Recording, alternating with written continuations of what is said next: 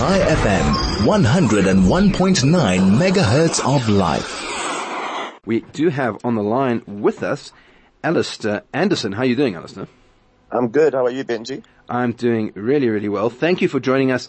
Uh, we have Pesach coming up. We have uh, sort of the Easter weekend coming up, the long weekend. And so that means that there's stuff going on for kids and for uh, adults and for families because it is a time when South Africans do tend to chill out a little bit. And uh, one of them that's very interesting is WrestleMania weekend. Uh, is WrestleMania still a thing? Yeah, so it was. It was actually last night. Okay. Um, it was Saturday and Sunday, so it's now two nights. So after COVID, they realized they had to split it because there were too many people in one room, which is quite funny. So they've kept it to two nights. But yeah, wrestling is becoming even more popular than ever. There were about 85,000 people went to Hollywood to watch it on Saturday and similar on Sunday.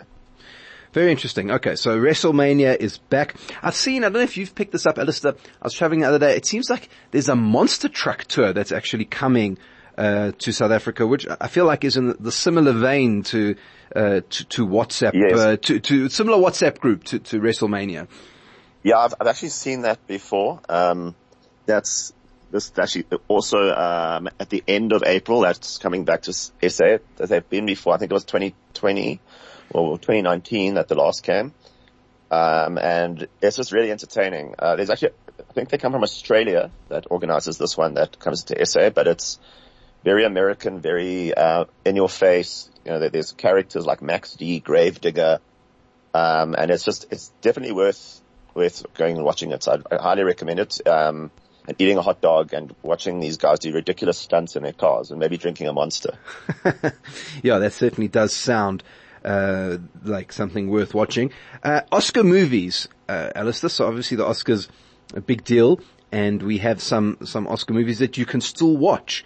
Uh, so let us know which are those that you can see. Yeah, so the Oscars were a couple of weeks ago. Um, obviously, everything, everywhere, all at once won the Oscar, mm-hmm. Um, and that's that very interesting, wacky movie about like a, basically a Chinese immigrant living in the states who needs to pay her taxes. She's like a like a battling mother, and then it all just becomes a whole interdimensional, um, kind of comedic, matrixy, ridiculous action film. So that's Art at Cinemas. I highly recommend it. Uh, All Quiet on the Western Front, which is based on the book, and it's the second time it's been filmed. That's on Netflix. I think it's one of the best war movies I've ever seen. Uh, it really is up there with Saving Private Ryan. It just doesn't, you know, it's, it's tough from the German perspective and it doesn't quite have uh, the same famous names, but it just shows you how horrific war is. Uh, so that's on Netflix. Uh, The Whale with Brendan Fraser that he won an Oscar for is out at cinemas. So there's, yeah, there's quite a, a lot of stuff that's still out there. And obviously, uh, Banshees of Inisherin with uh, Brendan Gleeson and Colin Farrell also out at cinemas, which is about friends breaking up and it's depressing, but quite beautiful. Right. So if you are a, um, a, a person who, who enjoys the movies, uh, and you still, uh, want to get to see, you, you know, Alistair, you, you, you, still, if you haven't got to see everything all at once, then you can actually see them one at a time and it, it should be, it should be fine. uh, if you are a Star Wars fan, also in, in the movie sense, uh, season three of The Mandalorian is out. How is that being received? So, uh, I think it's the best season yet. So The Mandalorian was the first sort of spin-off Star Wars TV show, you know, after they made the episode seven, eight, and nine, and it's that's on Disney Plus, and it's just incredibly um, entertaining. Pedro Pascal, who's also in The Last of Us, he plays the the main character, and the, the whole thing is he's kind of like the, the dad of the internet because he's he's like trying to save Grogu, who's the little Yoda type character, and protect him, and people are just loving it. So it's on Disney Plus, very very clever. Very entertaining, and it's just got that Star Wars magic. I think it's the best sort of thing that Star Wars has done in decades. Interesting, interesting. Well, that's that's good to see because I was a bit worried about the way that Disney dealt with uh, the Star Wars franchise in general. Uh, so, but it looks like the Mandalorian has been uh, one that's sort of improved things on that front uh, somewhat. Uh, now, if you are a Joburger of any description, then you will be aware of the Rand Show. Uh, it's something that sort of has ebbed and flowed through our lives over time. How is it looking at the moment? So it's, it's back. It's at Nasrec. That's starting on the 6th of April. So that's um, in the next few days, another Easter event. And I think they're really trying to kind of get back, you know, when, when we were kind of growing up, you, the medal, uh, was, a, the, the ranch was a nice thing to go to as a kid, um, as a, a nice family activity and it's, it's basically coming back and they're trying to have all kinds of, you know, events there, dances, um, shows, food, drinks, jumping castles, you know, it's kind of, kind of bringing back the 90s a bit. Yeah, that is, that is cool and, uh, it's always a little bit of fun, which is, is, is nice. Uh, and so it's good to see that they are, that they are doing that.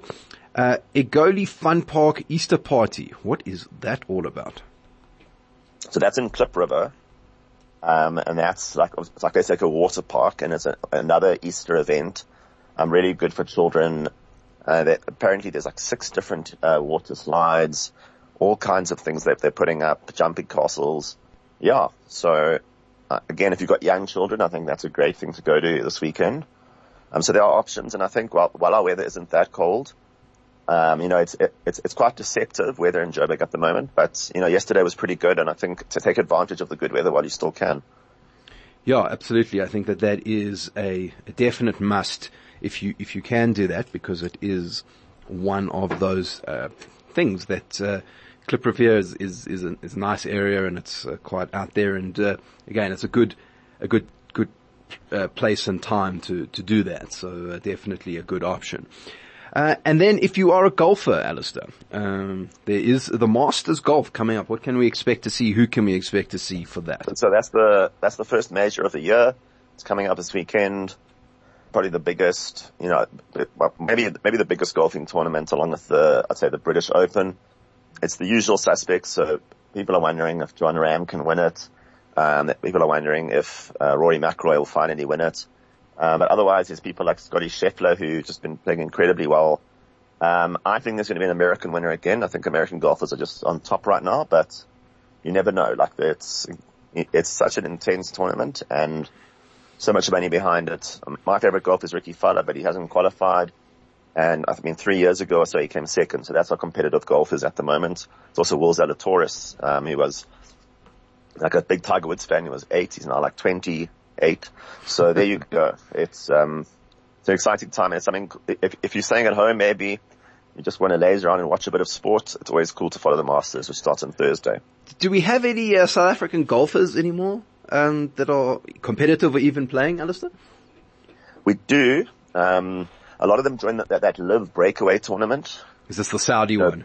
The Saudi tournament, yeah, which was a bit, uh, I'm not a huge fan of it, you know, where, where they play fewer holes and everything. But there are a few golfers around like Dylan Frittelli. Um, so we, we very much have some talent. Um, uh, Branden Grace, it's just, they haven't really been on the boil lately. And Louis Oosthuizen, of course, is still there and Charl Schwartzel also, they are around, but it would be nice to see a South African win on tour again. This has been quite a while. Yeah, that definitely would be very helpful and I think something that, um, uh, we should uh, look out for. And, uh, yeah, I think that that is, definitely something worth doing if you are a sports person that you want to uh, see and engage with, then uh, the Masters is certainly one of those that you can watch. So yeah, that's uh, what's going on. Alistair, thank you so much uh, for joining us as always uh, on the show, and uh, thank you for for bringing us all this, and we'll we'll chat to you again soon. Thanks so much, Benji. Have, have a great week. that is Alistair Anderson there our regular cultural correspondent.